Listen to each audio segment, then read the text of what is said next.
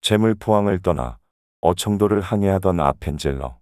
물에 빠진 조선 여학생을 구하기 위해 목숨을 바치다.